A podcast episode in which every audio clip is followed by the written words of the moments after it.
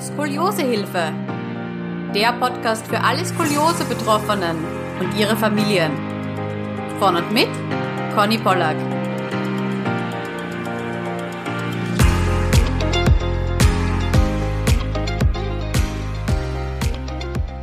Hallo und herzlich willkommen zu einer neuen Skoliose-Hilfe-Podcast-Folge.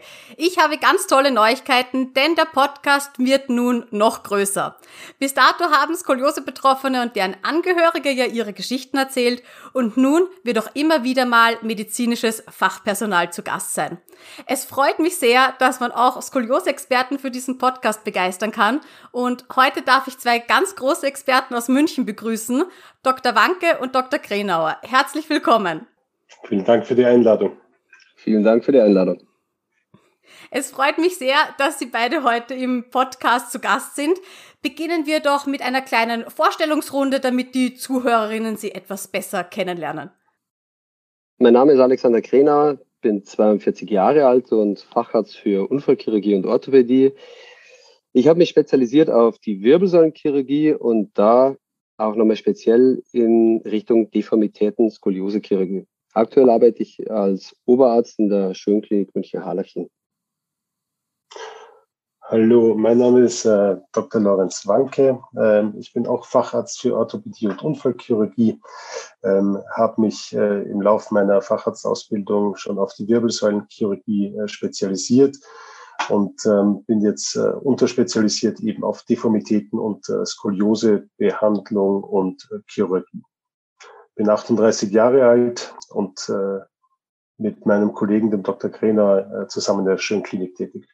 Ja, viele Fragen stehen heute am Programm und was mich ganz besonders freut, ist, dass auch viele Zuhörerinnen sehr viele Fragen eingesendet haben. Also danke an dieser Stelle für die rege Teilnahme und für all eure eingesendeten Fragen auf Facebook und auf Instagram. Ich habe sie nach Themengebieten geordnet und sie jetzt hier alle mit ins Interview mitgenommen. Also wir haben heute sehr, sehr viel vor und ich hätte gesagt, wir starten gleich mal los. Und zwar geht es jetzt in unserem ersten Themenblock um die Skoliose mal allgemein, um Arztbesuche und auch ganz interessant natürlich Behandlungsmethoden. Starten wir mal allgemein, was ist denn Skoliose überhaupt? Vielleicht darf ich da kurz ähm, äh, mit der ersten Frage gleich einsteigen. Also Skoliose ist im Prinzip, wir bezeichnen es als dreidimensionale Verkrümmung der Wirbelsäule. Das bedeutet, dass die jetzt nicht nur in der seitlichen Ebene, also wenn wir von vorne auf die Wirbelsäule draufschauen, dass sie nicht nur so verkrümmt ist, sondern dass eben eine Rotationskomponente der Wirbelkörper dazukommt. Das wird manchmal eben auch als äh, Torsionsskoliose bezeichnet. Es gibt da unterschiedliche Formen. Die häufigste Form, die wir auch äh, eigentlich am häufigsten sehen, ist äh, die Form der sogenannten idiopathischen Skoliose. Idiopathisch ähm, heißt in dem Fall, dass wir nicht ganz genau wissen, warum manche Patienten diese Form dieser Wirbelsäulenverkrümmung entwickeln und andere nicht. Wir wissen, da gibt es genetische Komponenten wahrscheinlich, es gibt wahrscheinlich hormonelle Faktoren, weil wir, ähm, weil junge Frauen das etwas häufiger entwickeln als junge Männer und möglicherweise auch ähm, Faktoren wie Durchblutungsstörungen der Wirbelkörper, weil die etwas asymmetrisch wachsen. Aber so richtig genau wissen wir bei der idiopathischen Skoliose nicht, ähm, wo das herkommt. Mhm. Ja, das freut mich auch, dass Sie darauf eingehen, weil der Podcast richtet sich ja besonders an die idiopathische Skolioseerkrankung. Es gibt ja eben auch noch andere Skolioseerkrankungen. Ich glaube, da gibt's dann aber auch Wirbelfehlbildungen und so weiter, oder? Das ist ganz richtig. Ähm, also es gibt äh, andere Formen, äh, sogenannte kongenitale Skoliosen, wo es Halbwirbelbildungen, äh, Blockwirbelbildungen, wo also mehrere Wirbelkörper zusammenwachsen. Oder sich nicht ähm, korrekt voneinander trennen während, ähm, während der Schwangerschaft schon. Und das sind andere Formen der Skoliose, die wir zwar auch sehen, auch behandeln, aber die deutlich seltener sind als die idiopathische Form. Und hier möchte ich auch nochmal anfügen, dass wir uns eben auf die idiopathische Skolioseerkrankung jetzt äh, beziehen werden. Einfach auch der Einfachkeit halber werden wir natürlich jetzt immer nur von der Skoliose sprechen, aber wir meinen damit die idiopathische Skoliose. Wie wird denn jetzt eine Skoliose korrekt diagnostiziert? Ja, das würde ich ganz gern beantworten. Für die korrekte Diagnosestellung einer Skoliose braucht man eigentlich erstmal nur ein Röntgen. Und zwar ein Röntgen in zwei Ebenen der gesamten Wirbelsäule. Man braucht kein MRT, man braucht kein CT, sondern es ist tatsächlich einfach das äh, ordinäre Röntgen, mhm. äh, das Mittel der Wahl. Und das wird dann von vorne gemacht, das Röntgen, wirklich die komplette Wirbelsäule. Genau, das bezeichnet das in zwei Ebenen, von vorne und von der Seite. Ja, weil man immer beide Ansichten braucht. Man, was sehr wichtig ist, ist das, dass man die ganze Stellung der Wirbelsäule beurteilt und eben die Krümmungslokalisationen, also die Orte, an denen die Krümmung sich ausbildet. Eine kernspintomografische Untersuchung oder eine computertomografische Untersuchung der Wirbelsäule ist eigentlich nur bei Spezialfragestellungen vonnöten. Wir sehen oft Patienten, die mit MRT oder CT kommen und sich dann wundern, wenn wir da erstmal gar nicht drauf eingehen. Ja. Vielleicht darf ich noch kurz zum Röntgen was anmerken, weil das ja eine ganz häufig gestellte Frage äh, von Patienten, Patientinnen oder auch ihren Eltern ist, wie stark die Strahlenbelastung ähm, bei diesen Röntgenaufnahmen, die ja häufig ähm, oder häufiger durchgeführt werden müssen, wie hoch da die Strahlenbelastung ist. Und da muss man sagen, dass das schon Untersuchungen gibt, dass im Laufe des Lebens, wenn da regelmäßig diese Röntgenuntersuchungen gemacht werden, dass dann erhöhte Strahlenbelastung zustande kommt. Es gibt ähm, jetzt in den letzten Jahren eine Neuerung, das nennt sich EOS-Röntgengerät. Wir haben äh, so ein Gerät auch für unsere Klinik ähm, schon vor einigen Jahren besorgt, weil wir da wissen, dass das eine digitale Form des Röntgens ist. Das ist eigentlich ein Röntgenscan, wo wir die Wirbelsäule verzerrungsfrei darstellen können, damit sehr gut und sehr genau auch die Winkel, die Krümmungswinkel bei einer Skoliose ausmessen können. Und aber der große Vorteil vor allem für den Patienten ist, dass die, Strahlenbelastung bis zu 90 Prozent reduziert ist. Das heißt, wir können da, ähm, wir können da eigentlich ähm, deutlich mehr Bilder machen im Verlauf des Lebens und haben eine deutlich reduzierte Strahlenbelastung für den Patienten, was sicher ganz wichtig ist, auch bei jungen Patienten und Patientinnen, wo es wirklich auf jedes Röntgenbild ankommt. Wow, okay, ja, das ist schon eine ordentliche Reduktion, ja. Und was genau haben Sie jetzt gemeint mit, also unverzerrte Darstellung? Da geht es jetzt vielleicht ein bisschen ins Physikalische rein, aber ganz grob gesagt ist es so, dass bei einem normalen Röntgenbild wir einen Zentralstrahl haben, und je weiter ähm, abgebildete Strukturen im Randbereich des Bildes liegen, umso stärker sind die Verzerrungen. Das ist ein mhm. physikalisches Phänomen.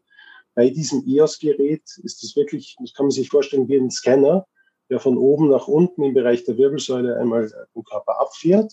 Und dadurch haben wir eben eine verzerrungsfreie Darstellung. Auch in den Randbereichen sehen wir die anatomischen Strukturen eins zu eins so dargestellt, wie sie auch wirklich sind ist mhm. natürlich ein Riesenvorteil. Hm, interessant, okay. Und was gibt es eigentlich für Skolioseformen? Also manche haben ja so eine C-Form, eine S-Form, manche haben eben die, die Biegung oben, unten. Was, was gibt es da so und was, was kommt am häufigsten vor? Letztlich ist es so, dass die Klassifikation oder die Einteilung der Skoliose nach Lenki erfolgt und äh, man 42 verschiedene Formen der idiopathischen Skoliose kennt. Was man beurteilt oder was in diese Klassifikation einfließt, ist, wo ist die Lokalisation, also wo ist die Krümmung ausgebildet? Ist es nur im Brustwirbelsäulenbereich? Ist es nur im Lendenwirbelsäulenbereich? Ist es in beiden? Dann geht es darum, wie stark ausgeprägt ist diese Krümmung. Und all diese Faktoren laufen in diese Beurteilung mit ein und das wird dann eben in diesen 42 verschiedenen Formen dargestellt. Das ist eine relativ komplexe Klassifikation, die sich aber jetzt über viele Jahre hält und einfach durchgesetzt hat. Und gibt es eine häufigste Form, eine typische Skolioseform, die man besonders oft sieht? Ja, wir haben so den Eindruck, dass man besonders oft die thorakale Skoliose sieht. Ja, also die, die Skoliose, im, die idiopathische Skoliose im Brustwirbelsäulenbereich. Häufiger bei Mädchen, 4 zu 1 ungefähr das Verhältnis im Vergleich zu Jungs. Und das ist für uns eigentlich, oder zumindest für mich, ich weiß nicht, wie es du siehst, Lorenz, aber für mich ist es eigentlich die häufigste Form. Ja, sehe ich ganz genauso. Also die, die Thorakal, also die äh, Verkrümmung der Brustwirbelsäule, ist eigentlich das häufigste. Wir wissen natürlich nicht, haben wir da jetzt einen, eine, einen sogenannten Bias, also eine, eine Fehlwahrnehmung, weil wir äh, nur bestimmte Fälle häufiger bei uns in der Klinik sehen und andere weniger. Aber ich gebe da meinem Kollegen recht. Mhm. Jetzt habe ich eine Zuhörerinnenfrage und zwar, was ist denn schlimmer? Höhere Gradzahl im Brustwirbelbereich oder im Lendenwirbelbereich? Das ist relativ schwer zu beantworten, ehrlicherweise. Wobei ich persönlich, wenn ich eine Skoliose hätte, dann hätte ich die lieber im Brustwirbelsäulenbereich als, als im Lendenwirbelsäulenbereich. Und zwar deshalb, weil wenn man korrigierend vorgeht, also operativ vorgeht, dann ist diese Einschränkung durch die Versteifung im Brustwirbelsäulenbereich eigentlich nicht merkbar. Wohingegen im Lendenwirbelsäulenbereich ist es schon eine Sache, wenn man die komplette Lendenwirbelsäule bis ins, zum Teil bis ins mhm. Becken versteifen muss. Das merkt man dann tatsächlich. Und Wenn man aber konservativ an die Sache rangeht, dann ist es so, dass die durch Korsett zum Beispiel in der Lendenwirbelsäule eigentlich eine bessere Korrektur erreicht wird mhm. als in mhm. der Brustwirbelsäule, weil die viel flexibler ist in der Regel. Also konservativ wäre es besser in der Lendenwirbelsäule, operativ besser in der Brustwirbelsäule. Und dann steht ja sehr häufig auf dem Befund vom Röntgen ganz komische Sachen, ganz komische Dinge drauf, wie konvex, konkav und ähm, diese ganzen Fachausdrücke. Vielleicht können Sie da ein bisschen Licht ins Dunkel bringen. Also konvex und konkav, es ist immer so, die Seite, zu der sich die Krümmung hinbewegt, na, also eine rechtskonvexe Skoliose ist eine nach rechts gebeugte, gekrümmte Skoliose. Mhm. Ja. Ex heraus. Also das ist so immer, das ist immer das, so wie es ich mir merke, dort, wo es hinbiegt, die Seite wird angegeben. Das ist die konvexe. Mhm. Genau. Und konkav ist quasi die Seite, die gegenüberliegende Seite, die ausgehöhlte Seite. Ah, okay, verstehe. Genau. Das heißt, wenn jetzt links konkav ist, habe ich den Bogen eigentlich rechts. Genau. Ah, okay, interessant. Mhm. Okay, gut. Das heißt, wir haben jetzt, glaube ich, die Skoliose gut definiert und äh, wir haben uns auch schon ein bisschen drüber unterhalten, was man einfach braucht, um eine Skoliose überhaupt diagnostizieren zu können. Gehen wir zum Arztbesuch. Viele kennen es wahrscheinlich, die ja, Ärzte, die vielleicht die Diagnose Skoliose richtig stellen, aber dann meinen, man braucht keine Therapie, es gibt nichts, man kann nichts machen. Wie erkenne ich jetzt einen Skoliose-Spezialisten, also ich als Laie, der halt auch wirklich Therapieansätze verfolgt, die gut sind, die von vielleicht auch in, in irgendwelcher Literatur, Forschungsliteratur als, als anerkannt gelten? Ja, vielleicht kann ich da was dazu sagen. Also das ist eine Frage, die uns ganz häufig begegnet, wo Patienten sagen, ja gut, woher weiß ich jetzt, ist jemand gut, ist jemand nicht gut? Und generell ist das natürlich ganz schwierig zu beantworten. Ich denke, ähm, es ist immer sinnvoll, als erstes und einfachstes sich auf sein Bauchgefühl zu verlassen. Wenn ich mich bei einem Arzt gut aufgehoben fühle, dann ist das schon mal sehr viel. Auf der anderen Seite muss man natürlich schon sagen, dass gerade Skoliose jetzt ein Krankheitsbild ist, das nicht allzu häufig in der normalen orthopädischen Praxis auftritt. Das heißt, es macht schon Sinn, wenn ich mir vielleicht einen Orthopäden, eine Orthopädin suche, die sich regelmäßig mit Skoliose-Patienten beschäftigt und die auch die Leitlinien, es gibt ganz klare Leitlinien bezüglich äh, der Therapie, die sich damit auskennt und die befolgt. Man kann natürlich jetzt sehr viele äh, online nachlesen, im Internet nachlesen. Ich glaube, es hat sich schon noch bewährt, vielleicht äh, in Foren einmal so ein bisschen vorzuinformieren, äh, welche Namen werden da genannt. Aber im Endeffekt macht es immer Sinn, dann sich im Zweifel vielleicht auch eine zweite oder dritte Meinung einzuholen ähm, und dann zu schauen, okay, höre ich da jetzt zweimal dasselbe, dann kann ich mir schon etwas sicherer sein, ähm, dass das äh, stimmt. Und wenn ich eine dritte Meinung dazu kriege, die die gleiche Meinung ist, na, dann, dann kann ich mir ganz sicher sein. Vielleicht können wir dann auch später bei den Behandlungsmethoden dann nochmal auf diese Leitlinien eingehen. Das finde ich sehr interessant. Wenn ich jetzt noch im Wachstum bin, wie oft soll ich da circa zur Kontrolle? Also im Prinzip ist es so, wir wissen, dass sich die Skoliose gerade während des Wachstums äh, in manchen Fällen sehr rasch äh, verschlechtern kann. Und ähm, es hängt so ein bisschen davon ab, wie lange ich den Patienten kenne. Wenn ich jetzt einen Patienten das erste Mal sehe und jetzt äh, noch nicht weiß, ähm, hat sich das in der Vergangenheit jetzt sehr rasch entwickelt, ähm, dann ist es sicher sinnvoll, das am Anfang etwas häufiger zu kontrollieren, vielleicht alle drei bis vier Monate mal. Wenn ich mir dann einen Eindruck verschafft habe, ob das eine Skoliose ist, wo die Krümmung sehr langsam voranschreitet, dann kann ich auch mal das Kontrollintervall auf vielleicht ein halbes Jahr oder ein ganzes Jahr sogar hinausschieben. Das ist eine ganz individuelle Entscheidung. Aber ähm, gerade am Anfang sollte man da auf der sicheren Seite bleiben und die Kontrollen ein bisschen häufiger. Ja, was ich da hier nur ganz, äh, ganz gerne einfügen würde, und deshalb ist es auch ehrlicherweise so wichtig, dass man zum Beispiel dieses EOS-Gerät hat, weil man relativ regelmäßig röntgen muss. Man muss schauen, dass die äh, Strahlenbelastung niedrig bleibt. Und deshalb ist es auch entscheidend, dass man hier tatsächlich Spezialisten aufsucht. Und auch zuvor würde ich ganz gerne nochmal einwenden. Spezialisten sind Leute, die ausschließlich oder einen sehr, sehr großen Teil mit Skoliosen verbringen. Also sich intensivst damit eben auch nochmal äh, beschäftigen. Und das ist uns auch ganz persönlich extrem wichtig. Wir sehen, wir sehen leider sehr oft, dass Wirbelsäulen-Spezialisten sich auch oft als Skoliose-Spezialisten ausgeben, die aber keine Skoliosen behandeln, ja, die die mhm. regelmäßig sehen. Das ist, auch, das ist einfach eine Nische, die ganz intensive Recherche und viel Fachwissen braucht. Aber das ist schon eine hochkomplexe und entscheidende Geschichte, in welche Richtung man da geht.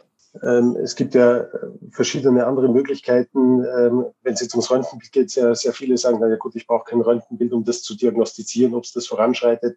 Da gibt es Skoliometer, was im Prinzip ein, ein Gradmesser ist, den ich auflegen kann. Es gibt diese sogenannte 4D-Oberflächenvermessung. Also wir haben zum Beispiel zu dieser Oberflächenvermessung, die sehr gern angeboten wird, ähm, vor, ich glaube, zwei oder drei Jahren eine Studie gemeinsam rausgebracht, wo wir gezeigt haben, dass die ähm, diese Oberflächenvermessung nicht das wiedergibt, was sich tatsächlich da im Körper und äh, im Bereich der Wirbelsäule abspielt. Und ich glaube, das ist ganz wichtig, dass man das schon noch einmal vermittelt, dass tatsächlich das Röntgenbild, klar hat das eine Strahlenbelastung und klar muss ich schauen, dass ich die so niedrig wie möglich halte, aber es bringt mir nichts, wenn ich kein akkurates Bild von der Zunahme der Krümmung bekomme und dann vielleicht das verpasse, wenn sich deutlich verschlechtert.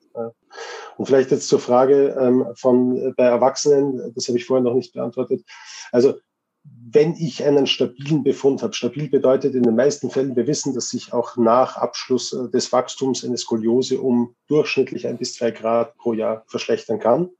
Das sind aber statistische Mittelwerte. Also wir sehen Patienten und Patientinnen, die hochsportlich aktiv sind und über Jahre einen stabilen Befund haben. Dann muss ich da sicher nicht jährlich zur Kontrolle laufen, sondern da kann ich mich dann auch als Patientin auf mein Körpergefühl verlassen. Und wenn ich das Gefühl habe, das bleibt jetzt stabil, ich komme mit den Schmerzen zurecht, dann reicht es, wenn ich das alles alle paar Jahre kontrolliere.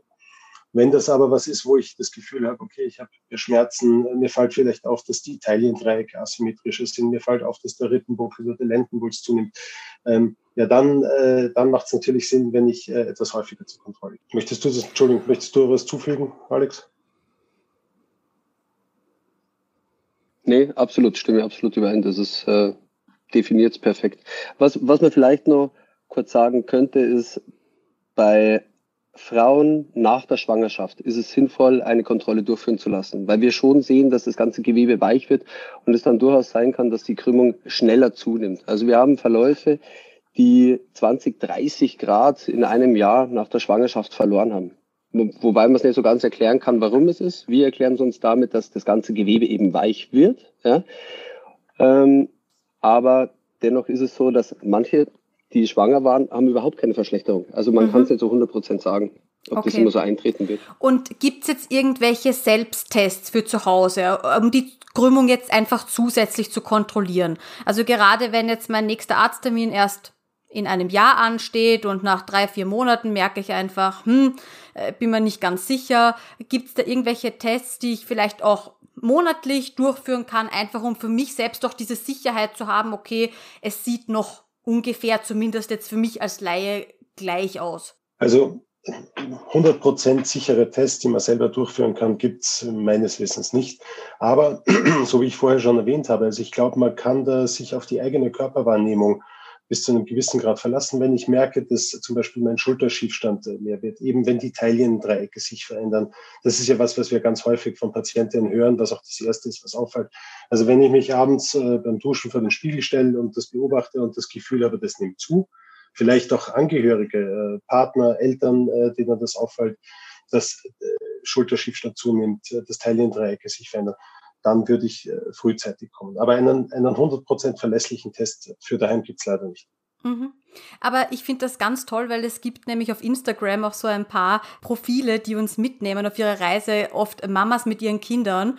Und auf einem Profil habe ich zum Beispiel gesehen, die machen jeden Monat einmal ein Foto hinten vom, vom Rücken. Also immer selber Hintergrund, Kamera auf dieselbe Position, selbes äh, Sport-BH, Oberteil an und dann kann man ja durchaus eben auch optisch was erkennen, wenn man schön die Bilder eben nebeneinander legen kann. Und das fand ich eine gute Idee, einfach auch so zur Selbstkontrolle. Und es gibt einem halt eben auch so ein bisschen die Sicherheit, finde ich, zwischen den Arztbesuchen. Aber natürlich, ich meine, so wie Sie sagen, richtig erkennen, ob was ähm, sich verändert hat, kann man dann nur mit dem Röntgenbild, ja. Also ich denke, das ist ein, ein, ein wunderbarer Weg, um ein, gewisse, ein gewisses Maß an Sicherheit reinzubekommen. Wir sehen halt leider manchmal Skolios, wo die Patienten sehr gut balanciert stehen, die eigentlich keinen oder fast keinen Schulterschiefstand haben, ähm, bei thorakalen Skoliosen zum Beispiel, wo sich aber die Krümmung trotzdem äh, verschlechtert. Also auch das ist leider nur, nur mit eingeschränkter Sicherheit zu genießen. Aber ist besser als nichts, das muss man ganz klar sagen, ja. Ja, dann noch eine Rückfrage gab's zur Korsetttherapie. Und zwar irgendwann mal wird das Korsett ja dann abgeschult. Und ich habe kein Korsett mehr. Ja, wie hoch ist denn jetzt das Risiko, dass die Skoliose dann eben trotzdem schlechter wird? Ja, also da muss man ganz klar sagen, das ist abhängig davon, wie hoch der Ausgangswert der Krümmung war, mit dem wir gestartet haben. Eigentlich aus der klinischen Erfahrung ist es so, dass man ehrlicherweise, egal wie gut das Korsett korrigiert hat oder nicht, grundsätzlich in Richtung wieder des Ausgangswertes zurückgeht. Das ist sehr deprimierend oft, dass die Tendenz immer wieder in diese Verschlechterung geht. Aber ich denke, da muss man die Patienten auch ganz klar in diese Richtung führen, dass man die hart aufklärt. Ja, Ziel ist quasi, diesen Ausgangswert zu halten. Und da ist es jetzt so, da ist abhängig von dem Kopfwinkel, den man, den man misst. Also in der Lendenwirbelsäule sind 40 Grad zur Schallmauer und in der Brustwirbelsäule 50 Grad. Da ist einfach die Wahrscheinlichkeit, dass mhm. das weitergeht, ziemlich hoch. Und wenn man schon mit 60 Grad, also wenn man schon drüber startet, dann ist es einfach leider Gottes eher schwierig. Wir haben also vor allem führend der Lorenz eine Studie rausgebracht, wo man die Effektivität des Korsetts misst, beziehungsweise die Prädiktoren, wie, also wie gut ist das Ergebnis letztlich oder wie wahrscheinlich ist es, dass das äh, Korsett hilft. Und da kommt sehr sehr klar auf die Rotation auch an und wie gut die Korrektur am Anfang im Korsett ist. Also wenn das Korsett überhaupt nicht korrigiert von Anfang an und die Rotation sehr stark ist, dann wird es definitiv schwieriger, dass man da ein gutes Ergebnis bekommt. Mhm. Wobei, da kann ich aus meiner Erfahrung sagen, da darf man nicht zu früh aufgeben. Ich habe über zwei, drei Jahre ein Korsett getragen, leider schon sehr spät in meinem Wachstumsprozess, weil es leider eben, wie gesagt, ja, äh, die, die Therapiemöglichkeiten erst zu spät genannt wurden, aber das ist jetzt ein anderes Thema. Ähm, aber auf jeden Fall ein, zwei Jahre hatte ich sehr, sehr wenig Verbesserung im Korsett. Und das war natürlich wahnsinnig deprimierend, weil ich habe dieses Ding dann meine ja 20 Stunden angehabt, aber ich habe ganz genau gewusst, meine Wirbelsäule, das verbessert sich halt vielleicht gerade um 10 Grad. Andere haben eine Überkorrektur in dem Ding gehabt. Ich bin aber weiterhin dran geblieben und dann auf einmal, ich weiß bis jetzt nicht, woran es gelegen hat, ich habe nichts dran verändert. Im dritten Jahr hatte ich dann die Korrektur, beziehungsweise halt eben hatte ich dann ohne dem Korsett wieder weniger Gradzahlen und das war auf einmal, das war sehr plötzlich für mich, aber es hat mich total gefreut. Also das ist was, was wir schon auch immer wieder bei Patienten beobachten, auch wenn es nach der klassischen Lehrmeinung ja eigentlich nicht so ist, dass ein Korsett die, die Skoliose jetzt massiv oder die Krümmung der Skoliose massiv reduzieren kann. Aber wir sehen zum Beispiel, wenn Patientinnen ähm, sportlich sehr aktiv sind, die Muskulatur sehr gut trainiert halten, dass das schon einen Effekt hat und dass das teilweise tatsächlich auch zu einer Verbesserung führen kann. Ich glaube, die größte Schwierigkeit bei der Korsetttherapie, die wir haben, ist, dass es sehr viele Faktoren gibt, ähm, die zum Erfolg beitragen. Da ist natürlich, wie gut ist das Korsett gebaut, wie gut ist das angepasst, wie häufig und, und wie viele Stunden am Tag wird das getragen. Ähm, auch Faktoren, die der Patient selber nicht beeinflussen kann. Ist das eine sehr flexible Krümmung oder ist das eine sehr rigide, also eine sehr steife ähm, Krümmung? Ist da sehr viel Rotation dabei, wie der Alex schon erwähnt hat? Das ist eben ein Faktor, den wir auch gefunden haben bei unserer Studie. Eine massiv ausgeprägte Rotation der Wirbelkörper ist mit einem Korsett sehr schlecht äh, zu behandeln und führt oft zu schlechten äh, Korrekturergebnissen im Korsett. Das lässt sich aber nicht grundsätzlich sagen. Ja, also wir haben auch Patienten, die starke Rotation haben und sehr gut davon profitieren. Also es ist immer eine, ein individuelles Behandlungsschema, man muss immer sich mit dem Patienten zusammensetzen und sich das wirklich Patient für Patient anschauen. Mhm. Finde ich auch ganz spannend, was Sie jetzt über die Sportlichkeit gesagt haben. Ähm, meine Theorie war nämlich immer der Sport, da ich in diesem dritten Jahr dann wirklich intensiv begonnen habe, mich sportlich zu betätigen und Zumba und einfach total viel Bewegung gemacht habe. Und ich habe mir schon manchmal gedacht, vielleicht liegt es daran, aber ja, mit Sicherheit kann man es halt dann nie wissen. Aber ich finde spannend, dass Sie auch ausgefunden haben, dass das eben auf jeden Fall eine Komponente sein kann, die da mitgewirkt hat, ja. Absolut, absolut. Und ein Riesenproblem ist ja, man muss ja sagen, das Korsett stellt ja die Muskulatur komplett ruhig. Ja, und jeder, der mal einen Gips am Arm gehabt hat oder am Bein, weiß, wie, wie schnell man diese Muskulatur verliert. Und man braucht es halt. Letztlich ist das das Einzige, was man auf Dauer dem, äh, der Krümmung und dem Ganzen entgegensetzt. Die starke Muskulatur. Wir haben jetzt schon öfter über Gradzahlen gesprochen und wie sich die auch verändern können, sowohl eben im Kindesalter als auch im Erwachsenenalter. Was ist so das Maximale, was passieren kann? So Krümmungsveränderungen pro Jahr? Ja, das kann man so ehrlicherweise nicht sagen. Also wir haben Verläufe gesehen, wo tatsächlich 20, 30 Grad pro Jahr oder auch durchaus mal mehr nachgewiesen wurden, also Verschlechterungen einfach stattgefunden haben. Und wir haben Verläufe, wo über Jahre nichts passiert und dann einfach mehr Verschlechterung passiert. Aber wie gesagt, das ist keine, also das kann man so leider nicht, nicht beantworten. Und da gilt es auch wie eigentlich für alles in der Skoliose, man muss den Fall ganz individuell mhm. betrachten und anschauen. Okay, dann kommen wir zu den Behandlungsmethoden. Wir haben es jetzt schon kurz angesprochen. Das Korsett, doch OP war ganz kurz mal Thema. Aber was gibt's denn jetzt für Behandlungsmethoden und wann wird welche Methode empfohlen? Das ist ja auch immer so eine Sache. Ich glaube, das kommt auch ganz auf den Arzt an. Also da gibt's ja sehr viel Spielraum. Vielleicht können wir das auch untergliedern in Kinder, also sprich Personen, die sich einfach noch in der Wachstumsphase befinden und Erwachsene. Okay, dann fangen wir als allererstes mal mit Kindern an. Also Patientinnen, die sich noch im Wachstum befinden. Und da ist es so, dass man muss am Anfang unterscheiden zwischen operativ und nicht operativ. Und ich würde nicht operativ logischerweise am Anfang wählen. Und es ist so, dass man, man braucht dieses Röntgenbild. Anhand von dem Röntgenbild legt man die Krümmung fest. Und die Krümmung gibt letztlich die Therapie vor. Also ist man unter 20 Grad, sollte man intensiv Sport treiben und letztlich regelmäßig zur Kontrolle kommen. Aber recht viel mehr braucht man da noch nicht. Und dann so mit 20 bis 25 Grad ist es, ist es eigentlich so, dass man schon gezielte Physiotherapie mit hinzunehmen sollte. Und da ist es in Deutschland einfach das gängigste nach Katharina Schroth. Schroth ist hier in Deutschland wirklich gut untersucht und das ist halt das, was man eigentlich immer empfiehlt. Es gibt noch andere Geschichten wie Spiraldynamik und sowas, die haben definitiv auch ihren Stellenwert, letztlich muss man rausfinden, was zu einem am besten passt. Dann ist es so, wenn man die 25 Grad überschreitet, dann beginnt man eigentlich mit der Korsetttherapie. Abhängig natürlich auch davon, wie viel Wachstumspotenzial noch da ist. Ja, weil Korsetttherapie ist einfach eine lenkende, eine wachstumslenkende Therapie. Und wenn man, letztlich ist es so, wenn man ausgewachsen ist, dann, dann, dann ist es so, dann lenkt man nichts mehr. Ja? Dann hält man zwar eben in einem Korsett die Krümmung, beziehungsweise verbessert sie vielleicht, aber sobald man es wegnimmt, dann ist es einfach wieder weg. Und das nächste Negative ist dann eigentlich, dass man die Muskulatur maximal schwächt. Ja, also hat man zwei Faktoren, die da eine Rolle spielen. Also, wenn die Korsetttherapie durchgeführt wird, dann ist halt sehr, sehr wichtig, dass man mindestens 16 Stunden am Tag das Korsett trägt und die Empfehlung geht eigentlich so lange wie möglich. 16 Stunden plus, ja.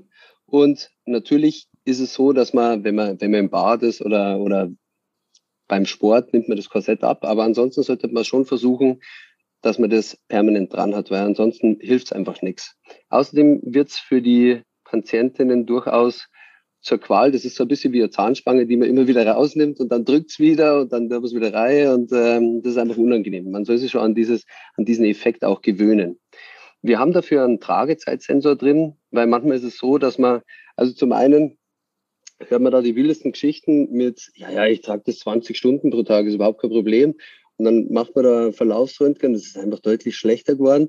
Und dann liest man das aus und dann kommt da zwei mhm. Stunden raus, ja. Aber wenn es der netteste Patient ist, aber es ist einfach nicht zielführend. Und das, zum anderen ist es so, wenn das Korsett nicht richtig getragen wird, es gibt ja durchaus mal Anlagefehler oder sowas, ja, dann zeigt uns der Tragezeitsensor mhm. das auch an.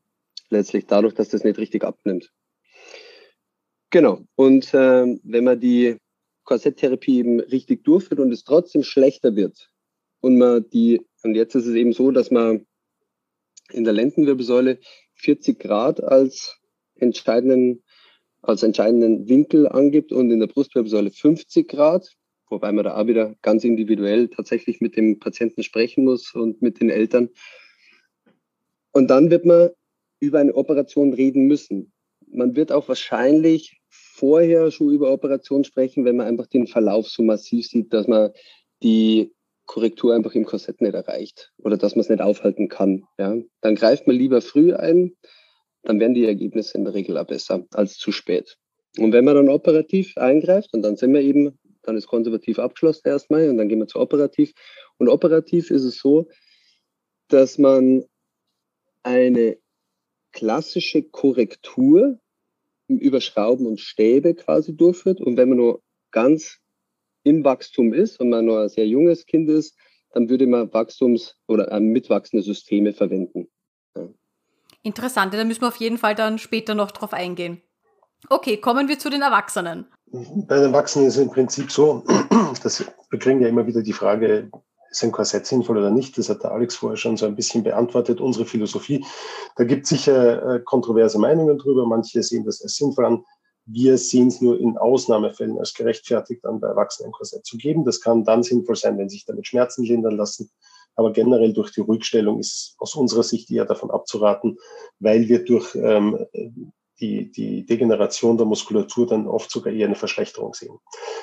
Und wenn es jetzt, wenn eben diese Gradzahl von 40 im Lendenwirbelsäulenbereich oder 50 Grad im Brustwirbelsäulenbereich, wenn diese Gradzahl auch bei Erwachsenen überschritten ist, dann ist ganz wichtig zu sagen, das bedeutet jetzt nicht gleich, dass ich das notfallmäßig operieren muss. Also das ist was, was wir immer wieder hören, dass Patienten sich äh, in, in Skoliosezentren oder bei Orthopäden vorstellen und das gesagt, ja, das müssen wir jetzt sofort operieren. Also das ist definitiv nicht so. Eine Skoliose ist niemals ein Notfalleingriff und man hat immer Zeit, sich das zu überlegen, sich zweite Meinungen einzuholen.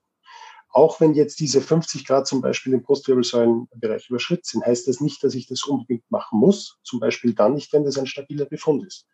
Wenn ich also sehe, dass ich über Jahre einen Befund von 55 Grad habe, dann habe ich das zwar nominell überschritten, ist aber eine stabile Skoliose, dann muss ich das nicht operieren, gerade wenn die Patientin damit sehr gut zurechtkommt. Wenn ich jetzt aber sehe, dass ich einen zunehmenden, eine, eine, eine also ausgeprägte Krümmungszunahme im Verlauf von einem Jahr, wenn ich in einem Jahr 10 Grad ähm, Krümmungszunahme sehe, dann kann ich davon ausgehen, dass ähm, das auch in weiterer Zukunft so sein wird und dass sich das sogar eher beschleunigen wird, diese Krümmungszunahme. Und dann habe ich irgendwann das Problem, dass sich diese verstärkte Krümmung auf die Funktion der inneren Organe auswirkt. Das heißt, die Lungenfunktion nimmt ab, äh, die Pumpfunktion des Herzens nimmt ab. Es kommt irgendwann zu Beschwerden, weil zum Beispiel die Rippen auch am Beckenkamm aufstehen können, was zu äh, Wunden und Wundinfekten führen kann, abgesehen davon, dass es massiv Schmerzen macht.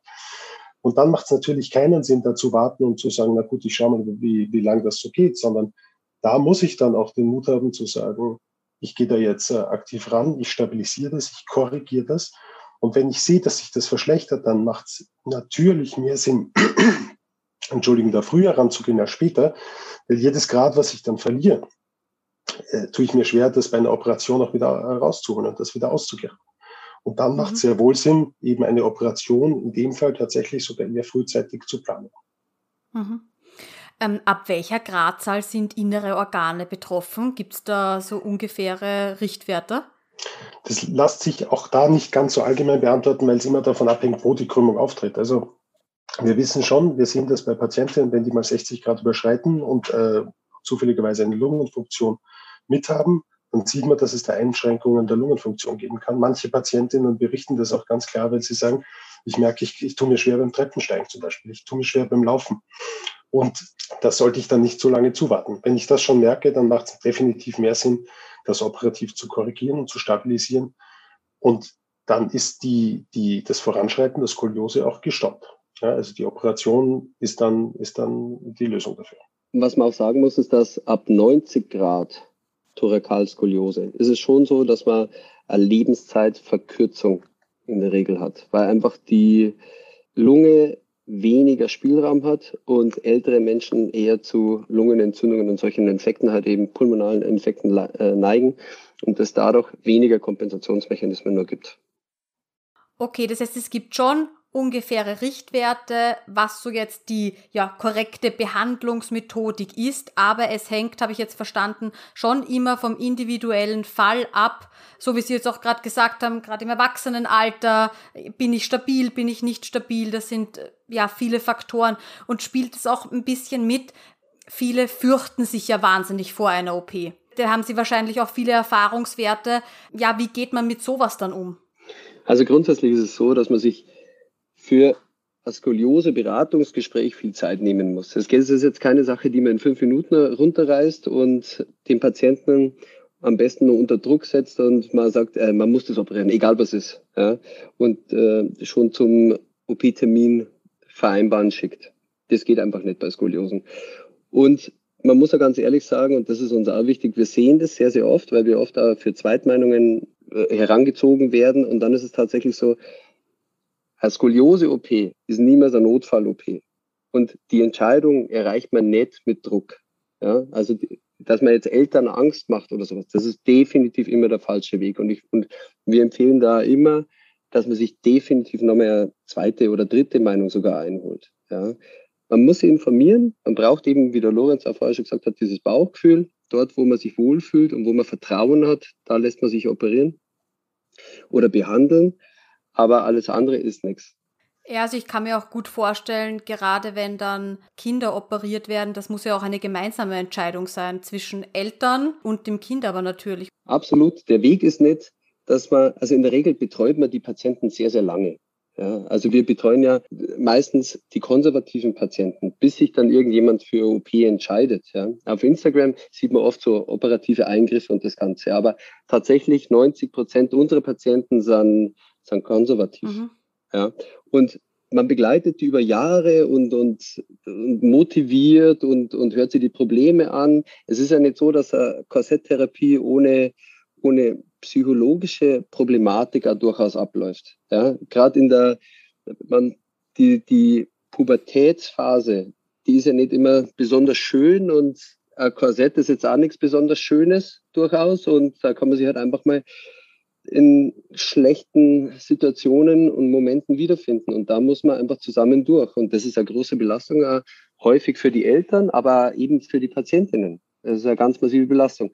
Und wir stehen da beratend definitiv zur Seite und man geht da zusammen durch. Und dann ist es auch so, dass man dem Kind oder dem Jugendlichen einfach die Angst nehmen muss. Und dafür gehört eine maximale Aufklärung her und eben eine Zeit. Ja, also ich glaube, damit haben Eltern ganz, ganz oft Probleme, auch dass einfach bei den, bei den Kindern und Jugendlichen die, die, die Klarheit über diese Diagnose und was das bewirken kann, wenn ich da jetzt nichts dagegen tue, dass das eben oft fehlt und sich da irgendwie auch Hilfe zu holen, weil das ist nun mal keine einfache Situation zu Hause. Das darf man nicht unterschätzen. Gerade für Eltern ist das eine extrem schwierige Situation. Und ähm, es ist ganz schwierig, also sowohl der Alex als auch ich, wir sind beide äh, Väter, wir haben beide Kinder, wir können uns da schon reinversetzen. Diese Entscheidung für Kinder zu treffen, ist das jetzt was, wo ich meinem Kind ein Korsett zumuten will? Ist das was, wo vielleicht sogar eine Operation notwendig ist? Natürlich macht das Angst. Aber unsere Aufgabe ist in einem realistischen Gespräch mit, wo man sich eben, wie der Alex richtig gesagt hat, einfach die Zeit nehmen muss, auf diese Ängste einzugehen, zu sagen, was muss wirklich besprochen werden, welche Ängste sind vielleicht aber auch nicht angebracht. Und Angst ist da generell ein schlechter Ratgeber, weil was wir schon immer wieder sehen, ist bei Patienten oder wo Eltern aus Angst vor einer, vor den folgenden Operation dann die Operation zunächst ablehnen, zuwarten und sich die Skoliose aber so stark verschlechtert, dass man irgendwann dieser Entscheidungsmöglichkeit beraubt wird. Irgendwann habe ich diese freie Entscheidung nicht mehr, wenn sich eine Skoliose so stark verschlechtert hat, dass also das Kind zum Beispiel andauernd Lungenentzündung bekommt, dass das Kind keinen Sport mehr machen kann, dass das Kind massive Schmerzen hat. Und deswegen ist es, glaube ich, unser Job jetzt nicht zu einer Operation zuzuraten oder abzuraten, sondern gemeinsam mit den Eltern zu erörtern, welche Möglichkeiten habe ich, was sind die realistischen Aussichten. Wir haben alle keine Kristallkugel, aber man kann ja Verläufe schon abschätzen. Und dann, wenn tatsächlich eine Operation notwendig sein sollte, was glücklicherweise in den seltensten Fällen eigentlich äh, so ist, aber wenn das notwendig sein sollte, dann muss man da ohne Angst rangehen und ganz klar sagen, okay, diese Möglichkeiten habe ich und wir haben sehr, sehr gute operative Möglichkeiten mittlerweile. Ich glaube, auch das muss man sagen. Dann habe ich jetzt zu den konservativen Therapien noch einige Zuhörerfragen. Und zwar habt ihr Erfahrungen, was besonders gut gegen Rückenschmerzen hilft? Also hilft zum Beispiel eine Physiotherapie nach Katharina Schroth. Wie lang muss ich das machen, damit ich da erste Erfolge erziele? Wie lang muss ich da dranbleiben? Also grundsätzlich ist es so, dass je mehr Muskulatur vorhanden ist und je fitter man trainiert ist, also je besser man trainiert ist, desto besser ist die Ausgangssituation und desto weniger Schmerzen haben wir in der Regel. Das Problem ist, dass das Skoliose an sich keine Schmerzen macht. Es ist nicht die Krümmung, es ist nicht dieser knöcherne Schmerz, der das Problem macht, sondern es ist die Überlastung der Muskulatur aufgrund von der abweichenden Achse. Die Traglast stimmt nicht mehr und dadurch ist es so, dass die eine Seite und dann letztlich über das myofasziale System hängt ja alles zusammen, ist es so, dass einfach eine totale Überlastung herbeigeführt wird und das macht die Schmerzen. Und wenn man jetzt sich vorstellt, man ist untrainiert und man muss außen Stehgreif an Marathon laufen, dann wird es schwierig. Und man braucht halt spezifisches Training. Also zum einen ist es so, dass man Kraftausdauer braucht. Da empfehlen wir immer Pilates. Das ist äh, eine super Trainingsform. Meistens halten das die Jungs ehrlicherweise nicht durch. Das sind, äh, das sind die Mädels, die leidensfähigeren. Aber das ist eine Sache, die wir definitiv empfehlen. Und da ist es auch so, je mehr Sport, desto besser. Wir haben die wirsten Aussagen schon gehört, wie man darf keinen Sport machen, man soll sich nicht bewegen, man soll im Bett liegen bleiben und solche Geschichten. Nee, das ist falsch. Je mehr Sport, desto besser. Und ganz spezifisches Krafttraining gehört natürlich dazu. Und wenn man jetzt sagt, Katharina Schroth oder die Physiotherapie nach Katharina Schroth ist ja eine spezielle Trainingsform mhm. letztlich und die kann zum Erfolg führen. Und auch hier muss man sagen, das ist ganz individuell. Bei manchen geht es schneller und bei manchen dauert es einfach länger. Das ist natürlich auch diese Grundfitness. Jeder Typ ist ja anders. Manche mögen Sport, manche mögen Sport nicht. Die quälen sie dadurch. Wie ehrlich führt man das durch? Wie lang wird man, äh, wird man trainieren? Sowas sind alles entscheidende Faktoren. Und dann ist es also, wenn man sein Leben lang einmal die Woche Physiotherapie für 20 Minuten macht, ja, dann ist es auch umsonst. Das muss man ganz klar sagen, weil das bringt überhaupt nichts. Das ist ja, die Physiotherapie ist dafür da, dass man die Basis seines Trainings lernt. Und das soll man zu Hause dann letztlich so oft wie möglich machen. Mhm. Ja, die richtige Arbeit findet zu Hause statt, ja, hat meine Physiotherapeutin immer gesagt. Absolut. Ganz kurz als Anmerkung zu den Sportarten. Also wie der Alex schon gesagt hat, es gibt ja eigentlich jetzt nichts, was bei einer Skoliose absolut verboten ist, auch wenn man das immer wieder hört. Aber natürlich gibt es Sportarten, die wir zum Beispiel ein bisschen weniger empfehlen. Wenn ich eine sehr ausgeprägte Krümmung habe, dann sind Sportarten mit hoher axialer Stoßbelastung, wo also die Wirbelsäule gestaucht wirkt, wahrscheinlich nicht ganz das Ideale. Also massives Trampolinspringen, ähm, exzessives äh, Lauftraining, gerade wenn ich vielleicht noch keine gute Rumpfmuskulatur auftrainiert habe, ist dann vielleicht nicht das Ideale. Ich habe letztens eine Patientin gehabt, die äh, plötzlich eine massive Verschlechterung der Skoliose äh, bekommen hat innerhalb von einem halben Jahr wie wir dann nachgeforscht haben, was der Grund sein könnte, hat sie erzählt, dass sie zum Cheerleading begonnen hat, wo Cheerleading natürlich eine extrem hohe Belastung teilweise darstellen kann. Also, so wie der Alex gesagt hat, Pilates ist was, was wir immer empfehlen.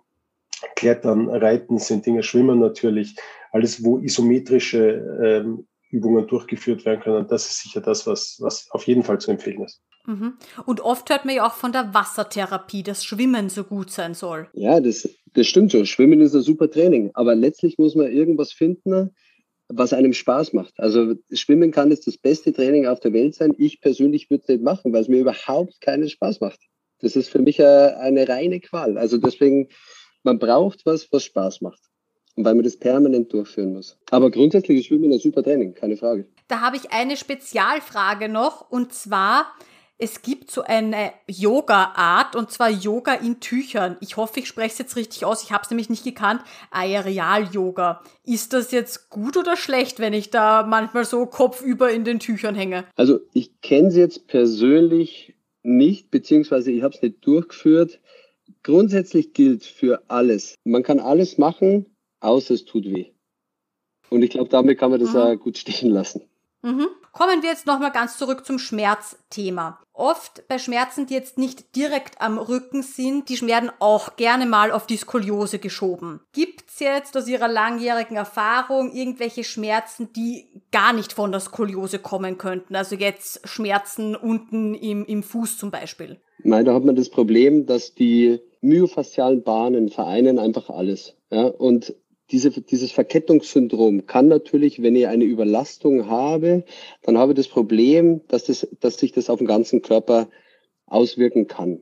Ja, und das ist immer, und das ist genauso das Problem. Deswegen muss man bei jeder, bei jedem Schmerzsymptom muss man schauen, erst einmal, okay, hat man, wenn man jetzt am Fuß Schmerzen hat, hat man ein Problem am Fuß. Grundsätzlich gilt erst einmal da zu schauen, wo man den Schmerz hat. Und dann ist geht es darum, dass man mehr Ursachenforschung betreibt. Natürlich ist, wie gesagt, die Skoliose ist da ist Überlastungsproblematik. Das wird immer so sein. Das Becken wird nicht richtig belastet, der Nacken wird, wird nicht richtig belastet. Das ist eben diese, diese krasse Vielfalt. Aber so würde ich das sehen. Gut. Dann gibt's hier noch eine Spezialfrage, und zwar, wenn man schon ausgewachsen ist und keine OP-Indikation vorhanden ist. Gibt's jetzt neben einer Physiotherapie und vielleicht auch ab und zu mal einem Reha-Aufenthalt, wo ich das nochmal intensiviere, im Erwachsenenalter noch weitere Therapiemöglichkeiten, die Sie vorschlagen? Also ich glaube, ähm, man muss, man muss sich überlegen, Therapie, wofür oder wogegen. Also im Erwachsenenalter, wenn man, wenn man ausgewachsen ist, im Prinzip gibt es jetzt keine Therapieform, wo ich sage, damit kann ich die Skoliose oder die Krümmung irgendwie deutlich verbessern. Das Ziel muss sein, die stabil zu halten, also die Verschlechterung aufzuhalten. Und da ist das, was der Alex schon gesagt hat, Sport sicher das Wichtigste und Basalste. Das mhm. muss einfach durchgeführt werden. Das gilt für alle Menschen, ehrlicherweise, nicht nur für Patienten mit Skoliose. Aber Skoliose-Patienten merken es einfach deutlich rascher, äh, dass Schmerzen kommen. Und die andere Form der Therapie ist eben eine Schmerztherapie. Und das ist was, da haben wir uns, der Alex und ich, auch äh, eigentlich relativ intensiv begonnen, uns damit auseinanderzusetzen, weil man ganz verschiedene Schmerzsyndrome, also ob das jetzt Verspannungsschmerzen im Nacken sind, ob das Gelenksbeschwerden der Facetgelenken, die durch Überlastung auftreten können, äh, sind, ob das ISG-Beschwerden sind. Es gibt auch manchmal ähm, ausstrahlende Schmerzen in die Beine. Und auch da gilt, dass nicht ähm, jeder Patient auf jede Behandlung gleich gut reagiert. Manchen mag das ausreichen, wenn sie dann wieder mehr Bewegung machen, dass die schmerzfest sind. Manche nehmen Schmerzmittel ein. Bei manchen muss man einen Schritt weitergehen und vielleicht auch mal was hinspritzen, um die Schmerzen von einem hohen Niveau auf ein erträgliches Maß wieder runterzukriegen, dass ich weiter Sport machen kann. Ähm, es spricht nichts dagegen, auch einmal äh, andere Therapieformen auszuprobieren, wie zum Beispiel Akupunktur, äh, manualtherapeutische Behandlung, auch Osteopathie. Also Grunde, ich sehe es so, wer heilt, hat recht. Und ich glaube, da spreche ich für uns beide. Ähm, man kann alles ausprobieren. Man sollte sich jetzt nicht, man sollte vielleicht nicht zu viel Geld für, für äh, Therapiemethoden bezahlen, die einem persönlich dann nichts bringen. Aber wenn ich was gefunden habe, was mir hilft, ja, dann spricht überhaupt nichts dagegen. Mhm. Eine Frage kam auch noch zu Vitamin D. Gibt es Zusammenhang zwischen der Skoliose und einem Vitamin D-Mangel und ist es sinnvoll, bei einem nachgewiesenen Vitamin D-Mangel diesen aufzufüllen? Also da gibt es, äh, eine Zeit lang hat es ja tatsächlich äh, den Verdacht gegeben, ob das mit einem Vitamin D-Mangel zusammenhängt. Wir wissen, dass Vitamin D-Mangel in der Kindheit mit Knochenveränderungen einhergehen kann. Wobei man jetzt sagen muss, man hat ähm, in den letzten Jahren keinen klaren Zusammenhang äh, damit gefunden, dass ein Vitamin D-Mangel ähm, zu einer Skoliose führen würde weil wir im Umkehrschluss natürlich auch Patienten sehen, die keinen Vitamin D-Mangel haben, aber eine Skoliose aufweisen. Grundsätzlich mhm. ist zu sagen, dass die, also Vitamin D-Mangel betrifft gerade in Mitteleuropa relativ viele Menschen, ähm, weil gerade in den Wintermonaten äh, die Menschen eigentlich zu wenig an die Sonne gehen. Also es ist durchaus sinnvoll, Vitamin D zu substituieren, äh, gerade in den Wintermonaten. Für die Skoliose selber hat es jetzt zumindest keine mir bekannte äh, Auswirkungen, aber Vitamin D-Substitutionstherapie ist für fast alle durchaus sinnvoll. Frage zur Korsetttherapie im Erwachsenenalter. Da sind wir schon mal drauf eingegangen und zwar wie, ob das sinnvoll ist oder nicht. Und zwar kam da dann noch die Nachfrage, was ist, wenn die Bending-Aufnahmen, also sprich meine Röntgenbilder in einer Position, wo ich mich zur Seite neige, zeigen, dass meine Wirbelsäule noch flexibel ist. Macht es dann Sinn, noch ein Korsett zu tragen? Also um ehrlich zu sein, ist es dann auch so, das zeigt halt einfach, die Bending-Aufnahmen zeigen eben diese oder weisen die Flexibilität nach, aber dennoch, man muss noch mal kurz überlegen, die Korsetttherapie ist eine wachstumslenkende Therapie. Und wenn man ausgewachsen ist, ist man einfach ausgewachsen. Und wenn man, dann hilft es dann nichts, dass man nur flexibel ist. Also sehr gut, wenn man nur flexibel ist, aber es, es bringt nichts. Wie gesagt, in Ausnahmefällen ist es so, dass man zur Schmerztherapie das eben machen kann. Aber jetzt rein von dem her würde man das eher nicht sagen. Dann noch eine Spezialfrage zur Skoliose und der Vererbbarkeit. Man hört ja immer wieder Geschichten von Müttern, die dann auch Kinder haben, die Skoliose bekommen etc. Ist die Skoliose vererbbar? Ja, ähm, kurze Antwort ja, lange Antwort ähm, aber. Also wir wissen, es gibt einzelne Gene, die mit einem erhöhten Risiko des Auftretens einer Skoliose in Verbindung gebracht werden. Wobei es nicht so ist, dass es das eine Skoliose-Gen gibt. Also auch das weiß man mittlerweile. Also es scheint so zu sein, dass das eher epigenetische Faktoren sind, das heißt ähm, Faktoren, die dann im Mutterleib womöglich ähm, auftreten und die, wenn eine bestimmte genetische Konstellation vorhanden ist, dann dazu führen können, dass eine Skoliose sich bei manchen entwickelt. Aber es gibt nicht das eine Skoliose-Gen, soweit wir bis heute wissen. Kann man das dann austesten? Kann man schon. Ähm, nur wie gesagt, es macht wenig Sinn, weil Ähm, also die Gensequenzen, die wir kennen, die äh, lassen sich in etwa mit 25 Prozent der Skoliose in Verbindung bringen. Das, es würde also keinen Sinn machen. Selbst wenn ich das austeste, ähm, macht es keinen Sinn. Wir wissen schon, dass natürlich ähm, Kinder von Müttern, die selber Skoliose haben oder wo auch Großmütter Skoliose haben, dass da ein etwas erhöhtes Risiko besteht. Deswegen macht es wahrscheinlich Sinn, wenn ich weiß, ich habe in der Familiengeschichte selber oder eben in der Verwandtschaft Fälle von Skoliose, dann macht es schon Sinn, da etwas genauer hinzuschauen und vielleicht etwas frühzeitig mit dem Kind auch zum Orthopäden zu gehen ähm, oder zum Skoliose-Spezialisten zu gehen, um das ähm, anschauen zu lassen. Aber eine genetische Austestung würde da keinen Sinn machen. Mhm. Okay. Und gehen wir jetzt von einer Frau aus, die nicht operiert ist, sie hat eine Skoliose und der Kinderwunsch besteht.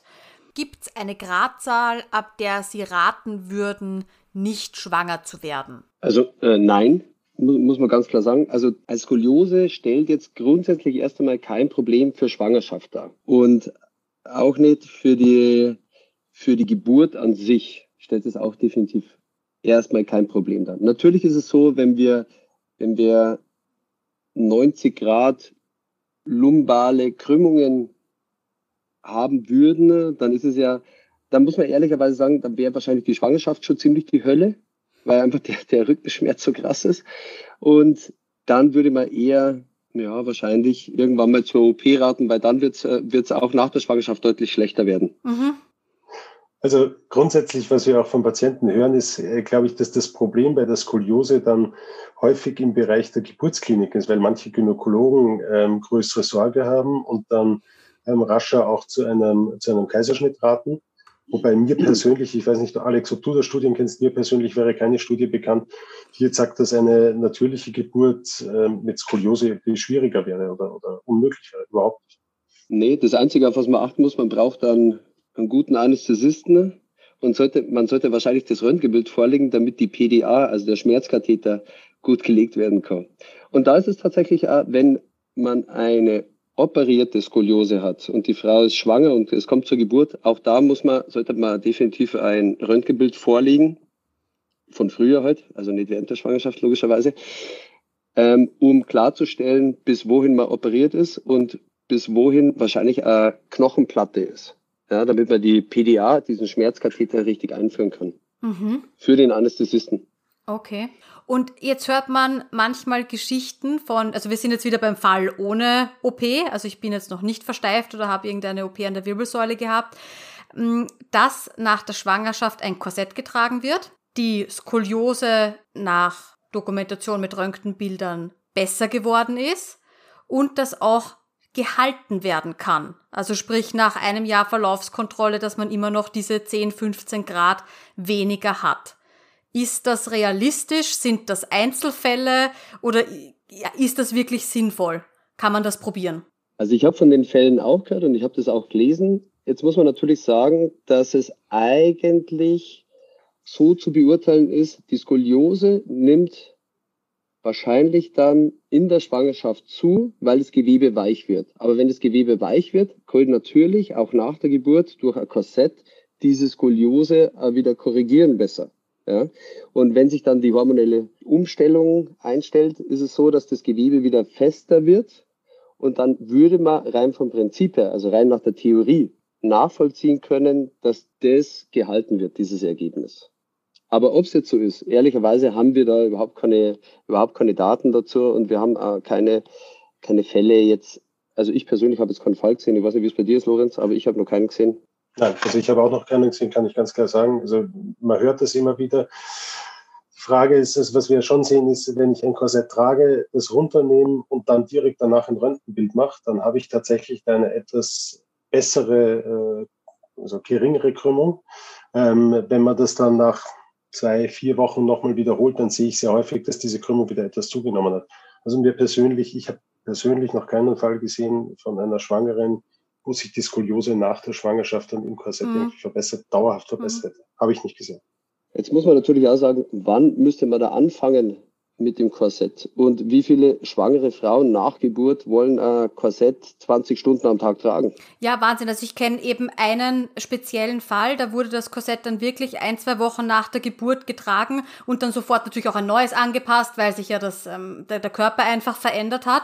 Ich glaube, sie hat das dann fünf, sechs Monate getragen dann abgeschult und ein Jahr später dann eben nochmal ein Röntgenbild natürlich schon ohne Korsett gemacht und da war es eben diese 10, 15 Grad. Das macht natürlich auch mir, ich habe jetzt noch keine Kinder, ich möchte aber Kinder haben, natürlich ein bisschen Hoffnung, weil ich mir schon über diesen, über dieses ganze Thema viele Gedanken mache und mir auch denke, okay, in der Schwangerschaft, ich werde sehr, sehr viel intensiv trainieren und Physiotherapie, damit ich schön dagegen arbeite, aber natürlich diese Hoffnung, dass man vielleicht dann auch danach noch was machen kann, ja, muss halt dann jeder für sich abwiegen, ob er das ausprobieren möchte und sich dann nochmal diesen Qualen unter Anführungszeichen aussetzt oder halt eben nicht. Also ich denke, Sie haben da was ganz Wichtiges angesprochen. Ich denke, der, der Sport, den man auch vor einer Schwangerschaft schon präventiv machen kann, ist äh, sicher das Sinnvollste, wenn die, die Rumpfmuskulatur stabil ist, schon vor einer Schwangerschaft und dass ja auch während der Schwangerschaft bis zu einem gewissen Grad dann weitergemacht werden kann, ist das sicher die beste Prophylaxe.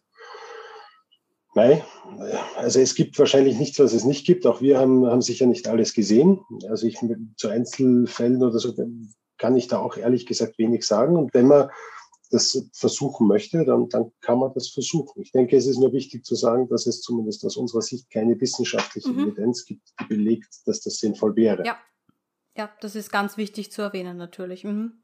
Und wie sieht es dann eigentlich dann aus mit den Wechseljahren? Da hat man da nochmal so einen hormonellen Umstieg im Körper. Macht das da Skoliose was? Also in der Regel ist es so, dass wenn man die idiopathische Skoliose so lange schon hat, dann ist es so, dass die ja, so eine Art Verknöcherung eigentlich in diesen, in diesen Krümmungsbereichen stattgefunden hat. Und dann, klar, stellt sich dann eine Osteoporose durchaus möglicherweise ein, aber das hat jetzt mit der Skoliose an sich erstmal nichts zu tun. Problematischer ist eher, dass man mit zunehmendem Alter wahrscheinlich weniger trainiert und dadurch auch deutlich mehr Schmerz entwickelt und man eigentlich mehr Training bräuchte, um diese Schmerzsymptomatik oder Schmerzsituation gut kompensieren zu können. Wir sehen mittlerweile sehr, sehr viele ältere Männer und Frauen, überwiegend Frauen, muss man ehrlicherweise sagen, äh, bei denen man damals die Skoliose nicht operiert hat und die jetzt schon in einer deutlich schwierigen Situation sind, weil man einfach in diesem Alter mit 60, 70 ungern so einen großen Eingriff macht, weil es sehr belastend ist für den Patienten. Und gleichzeitig ist es aber so, dass man, dass man schmerztherapeutisch ans Maximum gehen muss, ja, um das gut zu kompensieren. Okay, ja, das bringt uns dann schon zu unserem zweiten großen Themenblock, nämlich die OP-Methoden. Und es kamen auch ganz, ganz viele Fragen zu, zu ihren Persönlichkeiten und wie sie dann überhaupt Chirurgen geworden sind und was ihre Motivation ist. Das war der erste Teil unseres Interviews. Nächste Woche geht's weiter. Danke, dass du wieder mit dabei warst. Ciao, bis dann. Das war Skoliosehilfe der Podcast für alle Skoliose-Betroffenen und ihre Familien von Conny Pollack. Bist du auf der Suche nach einer speziellen Folge oder einem bestimmten Thema? Schau doch mal auf meiner Website www.skoliosehilfe.com slash podcast vorbei. Dort findest du Steckbriefe aller Podcast-Gäste mit Infos zu deren Folgen. Und falls du mit mir auch mal eine Folge aufnehmen möchtest, Egal ob Skoliose-Patientin, Angehörige oder auch medizinisches Fachpersonal, dann schreib mir einfach auf Instagram oder per Mail. Genauere Infos findest du in der Beschreibung unter dieser Folge und auf meiner Website www.skoliosehilfe.com. Jede und jeder ist herzlich willkommen, denn ich bin der Meinung, dass deine Geschichte anderen Leuten Mut und Hoffnung geben kann. Also dann, bis zur nächsten Folge. Tschüss!